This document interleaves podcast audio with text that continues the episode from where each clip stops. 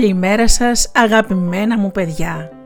Καλημέρα και στους μεγάλους με την παιδική καρδιά που ακούν αυτή την εκπομπή. Είναι η εκπομπή Φωτεινά Καλημεράκια με τη Γεωργία και τη Γεωργία Αγγελή στο μικρόφωνο.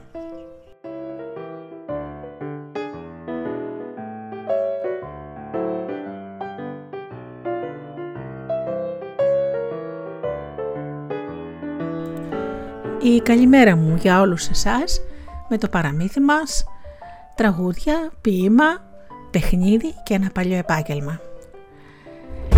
Ξεκινάμε λοιπόν με τραγούδι και αμέσως το παραμύθι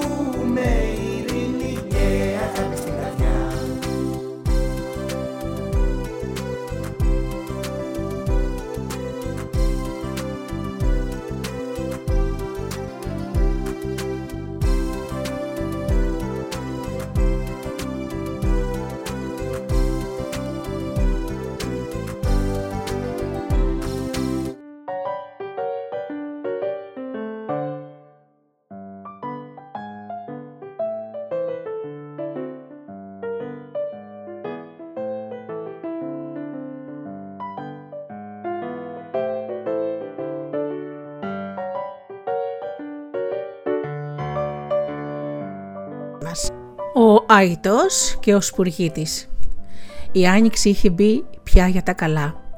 Στο δάσος όλα ήταν ανθισμένα και μασκοβολούσαν. Πράσινα τα χορταράκια και τρυφερά γίνονταν μαγικό, μαγικό μαλακό χαλί για ένα σωρό ζουζουνάκια.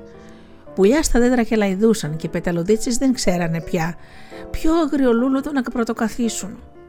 Τα ζώα του δάσους λιάζονταν έξω από τις φωλιές τους και εκείνο το πρωί μεγάλη φασαρία ακουγόταν πέρα από το ξέφατο. Μα τι γινόταν; Φωνούλες, φωνούλες πουλιών μπερδεμένες πολλές και φλίαρες. Ο σπουργίτης τέντωσε τα μικρά φτερά του για να ξεμουδιάσει πάνω στο κλαδί ενός πεύκου. Εκείνη τη στιγμή περνούσε από κάτω ο Κανέλης ο λαγός. «Μα τι τρέχει Κανέλη» ρώτησε ο σπουργίτης όλο περιέργεια. Πώς, εδώ είσαι εσύ, δεν τα άμαθες. Σήμερα θα γίνει διαγωνισμός πουλιών και όποιο πιετάει πιο ψηλά θα πάρει βραβείο ένα μεγάλο σακούλι σπόρια. Εκτός από αυτό θα τον κάνουν και βασιλιά. Εσύ θα πας. Εγώ, λέει ο Σπουργητάκος, εγώ έτσι μικρός που είμαι θα πως μπορώ να κερδίσω. Πού ξέρεις, ποτέ με να απογοητεύεσαι πριν δοκιμάσεις. Έλα, τρέχα κι εσύ. Ο Σπουργίτη σκέφτηκε πως είχε δίκιο ο λαγός. Α δοκίμαζε. Πέταξε λοιπόν στο ξέφωτο και είδε εκεί όλων των ειδών τα πουλιά να φλιαρούν και να πετάνε πέρα δόθε. Φλόροι, καρδερίνες, σουσουράδες, πίνοι, δεκαοχτούρες, κοκκινολέμεδε, πελαργοί. και ανάμεσα σε όλα ένας σκαμαρωτό αϊτό. Μόλις τον ίδιο σπουργίτη απογοητεύτηκε. Μπα, πώς είναι δυνατόν εγώ να πετάξω πιο ψηλά από τον αϊτό, καλύτερα να μην πετάξω. Ύστερα όμως θυμήθηκε τα λόγια του λαγού. Ε, λοιπόν, όχι, θα δοκιμάσω και ας αποτύχω. Έτσι είπε και μπήκε στη σειρά μαζί με τα άλλα τα πουλιά. Η κουκουβάγια ήταν υπεύθυνος του διαγωνισμού. Περίμενε με μία σφυρίχτρα να μπουν όλα τα πουλιά στη γραμμή και να δώσει το σύνθημα για να πετάξουν. Μπήκανε πράγματι στη γραμμή μαζί και ο σπουργίτης και τότε φρουτ σφύριξε η κουκουβάγια και μονομιάς όλα τα πουλιά βρέθηκαν στον αέρα. Πέταγαν και πέταγαν και το καθένα έβαλε τα δυνατά του να φτάσει όσο γίνεται πιο ψηλά. Ο Σπουργητάκος στα μισά κουράστηκε. Εκείνη όμως τη στιγμή περνούσε από δίπλα του ο Αϊτός και του ήρθε μια ιδέα. Χώθηκε στις στερούγες του Αϊτού και έμεινε εκεί να ξεκουραστεί. Και ο Αϊτός πετούσε, πετούσε και βέβαια πέρασε όλα τα άλλα τα πουλάκια. Και τότε φώναξε από πάνω. Εγώ είμαι πιο ψηλά, νίκησα αλλά τότε φρουτ πετάγεται ο σπουργίτη μέσα από τα φτερά του, πετάει πιο ψηλά από τον αϊτό και φωνάζει: Εγώ πέταξα πιο ψηλά, εγώ νίκησα. Όλα τα πουλιά μείναν έκπληκτα και ο αϊτός περισσότερο, αλλά ακόμα περισσότερα κουκουβάγια. Μα καλά, πού ήσουν εσύ, είπε στο σπουργίτη αν κατέβηκαν κάτω όλα τα πουλιά. Εγώ, εγώ να ξέρετε, κουράστηκα στα μισά του δρόμου. Και τότε σκέφτηκα, δεν χώνομαι στα φτερά του αετού να ξεκουραστώ λιγάκι και να συνεχίσω. Έτσι έγινε λοιπόν. Χώθηκα στα φτερά του και σαν έφτασε πολύ ψηλά, τότε πετάχτηκα κι εγώ ξεκούραστος όπως ήμουνα και συνέχισα τον αγώνα. «Α, τώρα κατάλαβα. Τώρα κατάλαβα», έκανε κουκουβάγια κουνώντας το σοφό κεφάλι της. «Φέρτε λοιπόν τη μεγάλη κορώνα που θα βάλουμε στο κεφάλι του αρχηγού μας. Μια κίσα έτρεξε και έφερε την κορώνα για το βασιλιά. Μα μόλις τη βάλανε στο κεφάλι του σπουργίτη, εκείνος λύγησε τα ποδαράκια από το βάρος. Πω, πω, τι βάρος ήταν αυτό; Τότε όλα τα πουλιά βάλανε τα χέλια. Χαχα, ένας αρχηγός που δεν μπορεί να σηκώσει την κορώνα του. Ο Σπουργίτης καταντροπιάστηκε και τότε η κουκουβάγια του λέει: Βλέπεις λοιπόν, κύριε Σπουργίτη, πως δεν μπορεί να γίνει όποιος να είναι αρχηγός. Βλέπεις πως χρειάζεται να έχεις γερό κεφάλι. Αυτό να σου γίνει μάθημα και την άλλη φορά στη ζωή σου να μην προσπαθείς με πονηριά να κάνεις κάτι που είναι πάνω από τις δυνάμεις σου. Θα σου δώσουμε και σένα λίγα σπόρια, γιατί είχες το θάρρος στην αρχή να διαγωνιστείς, αλλά και να παραδεχτείς την αλήθεια, αλλά την κορώνα θα την πάρει ο Αϊτός. Και ο Σπουργίτης κατέβασε το κεφάλι και είπε «Ευχαριστώ κυρία Κουκουβάγια». Και έτσι βασιλιάς έγινε ο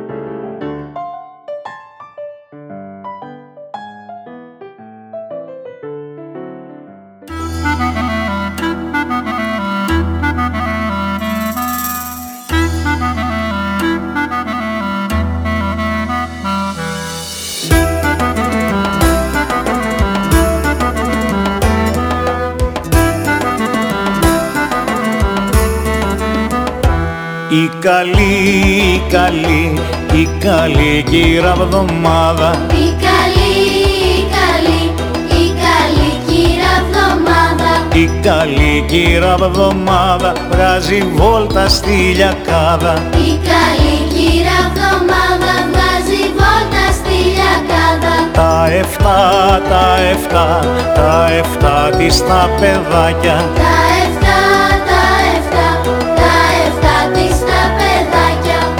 Εφτά της τα παιδάκια μες του χρόνου τα δρομάκια. Τα εφτά της τα παιδάκια μες του χρόνου τα δρομάκια.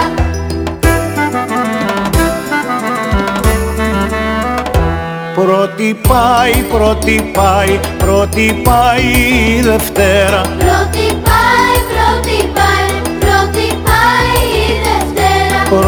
Πάει η Δευτέρα με στυλάκι και αέρα. Πρώτη πάει η Δευτέρα με στυλάκι και αέρα. Πίσω προ, πίσω προ, πίσω προχωράει η Τρίτη. Πίσω προ, πίσω προ, πίσω προχωράει η Τρίτη. Πίσω προχωράει η Τρίτη, τη διχτούλα σας πουργίτη.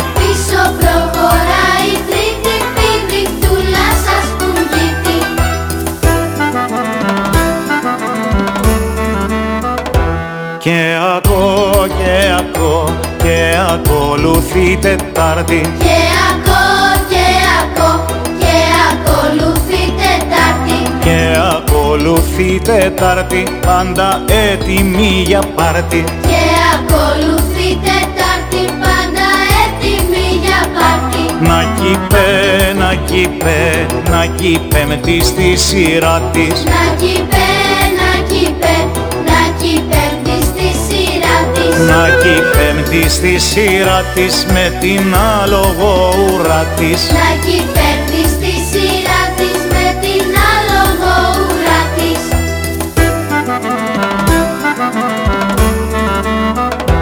Κυπαρά, κυπαρά, κι Παρασκευή να σγιάρα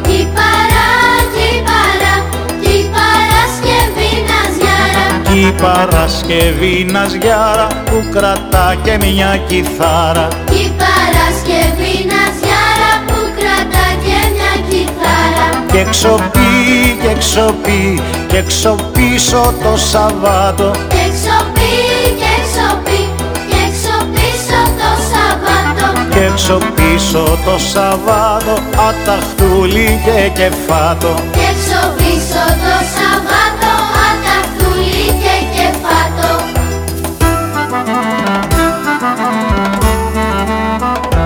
Τέλος να, τέλος να, τέλος να κι η Κυριακή Τέλος να, τέλος να, τέλος να κι η Κυριακή Τέλος να κι η Κυριακή Τέλος να κι η Κυριακή Με ένα κόκκινο βρακί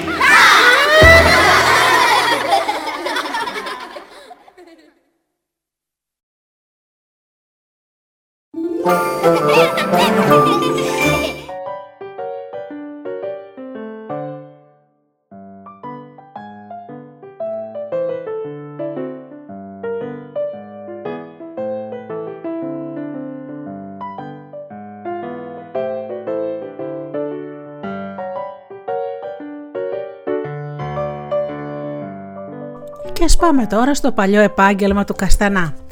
Βλέπετε παιδιά μου, ο Καστανάς που ακόμα και μερικές φορές τώρα τον βλέπουμε είναι ένα παμπάλο επάγγελμα από τα πολύ πολύ παλιά χρόνια.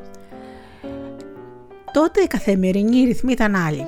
Οι διαβάτες σταματούσαν για μια χούφτα καυτά κάστανα σε ένα χωνάκι από παλιά εφημερίδα. Τα χέρια του Καστανά ήταν σημαδεμένα από καψίματα και ρόζους, σημαδεμένα και από παράπονα ατελείωτων χειμώνων καθώς χαρακώνουν τα κάστανα με τη φαλτσέτα πριν απλουθούν στη φουφού και έπειτα να τα γυρίζουν σβέλτα με, με το ειδικό τσιμπίδι για να σιγοψιωθούν. Όλη τους τη ζωή την ξοδεύουν σε κάποιο πεζοδρόμιο που θεωρείται πέρασμα. Μπροστά είναι η θράκα, η φυτιά που την πρώγει το πρόσωπο, αλλά η πλάτη του παγώνει. Τα κάστανα λοιπόν έχουν τρεις, ε, τρία μεγέθη, τρεις θέσεις, τη φουφού, τρεις και οι τιμές τους. Διαφήμιση δεν υπάρχει γιατί η ίδια μυρωδιά ή αυτή η ξυλιγωτική ή πανέμορφη είναι ο κράχτης και η διαφήμιση του καστανά. Παλιά, στα αρχαία τα χρόνια, ο Θεόφραστος έλεγε το κάστανο «Διός βάλανον». Το θεσσαλικό κάστανο έλεγε τους, φαν, θαματικ- τους φανατικούς θαυμαστές και πολύ περισσότερο το βολιώτικο. Την εποχή του Μεσοπολέμου, δηλαδή μεταξύ από τον Πρώτο Παγκόσμιο Πόλεμο και, μετα... και τον Δεύτερο Παγκόσμιο Πόλεμο, οι Θεσσαλοί ήταν κυρίως καστανάδες στην Αθήνα και από την Καρδίτσα, τα Τρίκαλα, το Βόλο, τα Φάρσαλα και φορούσαν τσαρούχια, μπουραζάνα και θεσσαλική τσοπάνικη κάπα. Και αυτό γινόταν για δεκαετίες. Ήταν από τους πιο καλοπληρωμένους πλανόδιους πολιτές. Όταν τελείωσε ο Δεύτερος Παγκόσμιος Πόλεμος, μπήκαν στη δουλειά και άλλοι, όχι οι Θεσσαλοί. Και τα πόστα μειώθηκαν. Και φυσικά αρχίζαν οι καυγάδες για το ποιος θα πάρει το καλύτερο πόστο. Το Ζάπιο, η Βασιλίση Αμαλίας, η Πανεπιστημίου, η Ερμού, ο κήπο του Άριος και κάθε μέρα αποτελούσαν πεδίο μάχης μεταξύ παλιών και νέων καστανάδων. Οι παλιοί βλέπεις από το 1922 είχαν και σωματείο στάσιμων πολιτών καστα, καστάνων, αραβοσίτων, τα καλαμπόκια δηλαδή, και ξερών καρπών, γιατί ε, ήταν η Ένωση των Θεσσαλών. Γιατί παλιά, εκτός από τα κάστανα, αλλά και τώρα ακόμα, πουλάνε καλαμπόκια ψεμένα που μοσχομυρίζουν και ζεστούς ξηρούς καρπούς στα μικρά χάρτινα σακουλάκια. Στο μοναστηράκι λοιπόν ε, ήταν, σύχναζαν πιο πολλοί καστανάδες Και στην Ερμού. Ε, κάποιοι ε, δεν ήθελαν τσακωμούς ούτε περιπέτειες. Ε, γιατί γύριζαν με αυτά με ένα ζεμπίλι στον νόμο πουλώντας ψητά για βραστά κάστανα. Έγινε λοιπόν ε, μια ανεξήγητη διαταγή που βγήκε στην 7 ετία, δηλαδή το 1966-1973, ε, τα μαγκάλια ανέγουν υποχρεωτικά σχήμα στρογγυλό. Κανείς δεν ξέρει γιατί έπρεπε να γίνει έτσι. Και τα καλοκαίρια όμως στην ίδια θέση θα βρούμε τους καστανάδες. Τα καλαμπόκια και τα φιστίκια και το πασατέμπο, ποιος ξέρει, επίσης είναι μια άλλη καλή πραμάτια. Έτσι λοιπόν ακόμα και σήμερα υπάρχει το επάγγελμα του καστανά που με τα ψητά του ωραία κάστανα μοσχομερίζει ο τόπος. Αλλά και τα καλαμπόκια. Και όπως περνάς ε, ξελιγώνεται η μύτη σου και λες ας πάρω λίγα κάστανα να φάω ή ένα καλαμποκάκι ή όταν είναι οι ξηροί καρποί που τους ε, σιγοψύνουν και είναι ζεστή ζεστή ακόμη. Είναι ένα λοιπόν επάγγελμα πάρα πολύ κουραστικό γιατί καταλαβαίνετε παιδιά μου ότι πρέπει να είσαι όλη την ώρα στον δρόμο με τη ζέστη, με το κρύο και όλη τη μέρα ξεροσταλιάζεις να πουλάς αυτά τα ωραία εδέσματα. Να τους σέβεσαι αυτούς τους ανθρώπους που είναι όλη τη μέρα και βγάζουν τα μεροκάματα τους έτσι. Γιατί κάνουν το δυσκολότερο επάγγελμα και κάθε επάγγελμα είναι χρήσιμο παιδιά μου. Πάμε λοιπόν να ακούσουμε τώρα ένα τραγούδι.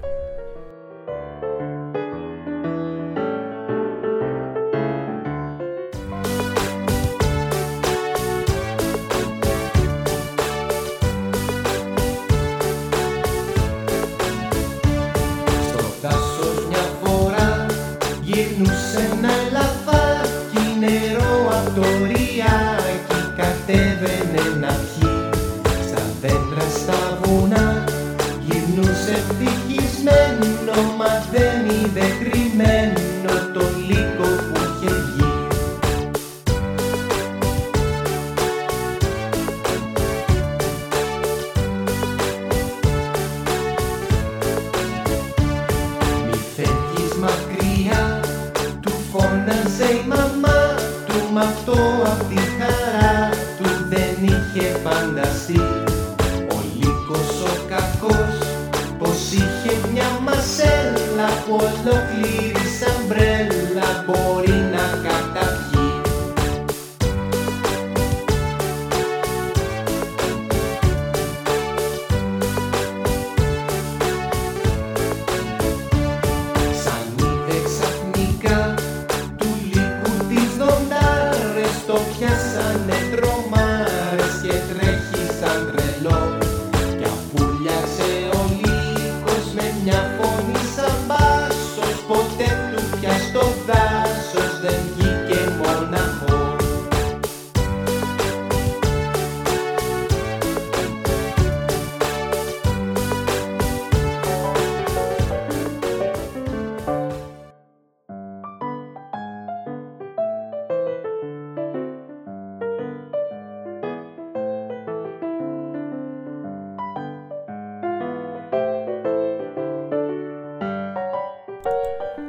τώρα αγαπημένα μου παιδιά θα σας πω ένα πολύ πολύ πολύ γνωστό ποίημα του Γιώργου Σεφέρη το οποίο έγινε και ένα καταπληκτικό τραγούδι.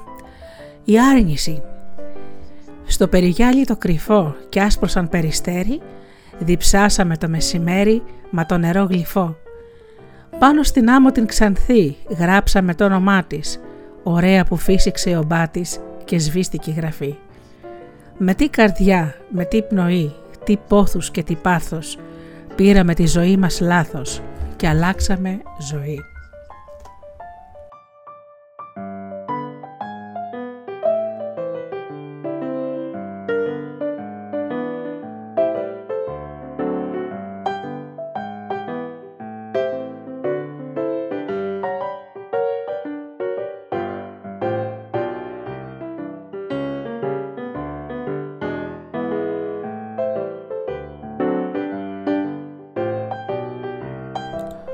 Και τώρα ένα παλιό παιχνίδι το οποίο πεζόταν στη Θεσσαλία αλλά έχει πολλές παραλλαγές σε όλη την Ελλάδα. Το ροζ μπαμπυρού.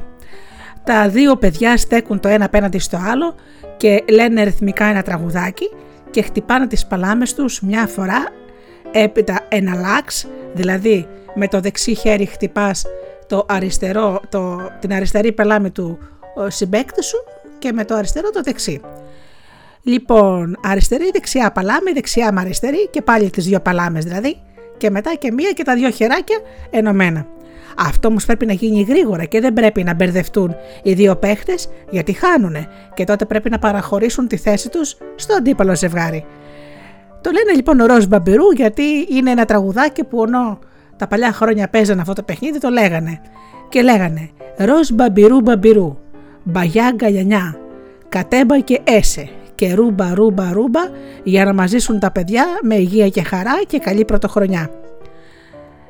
Ε, επίσης λέγανε το η γιαγιά μας η καλή έχει κότες στην αυλή, κότες και κοτόπουλα, χίνες και χινόπουλα και χτυπούν συνήθως στα χέρια τους. Βέβαια αυτό το παιχνίδι το παίζανε κυρίως κοριτσάκια αλλά δεν έχει όμως σημασία.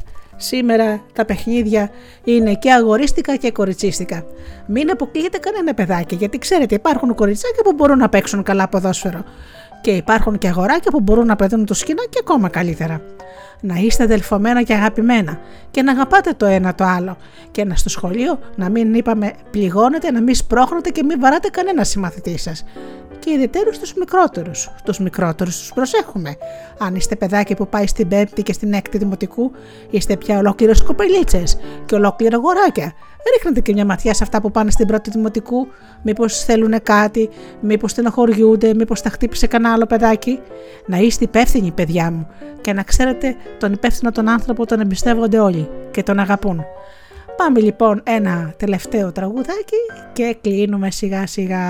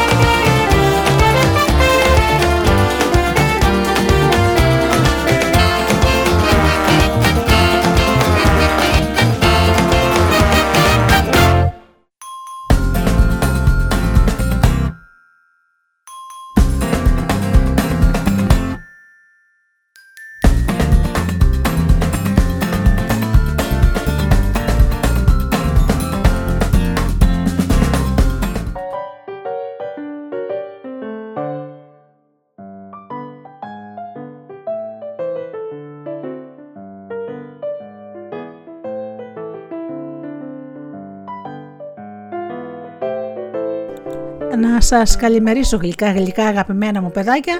Εύχομαι να περάσετε μια φωτεινή και ωραία ημέρα, να κάνετε πάντα κάθε μέρα κάτι χρήσιμο, να διαβάζετε πολλά πολλά παραμύθια.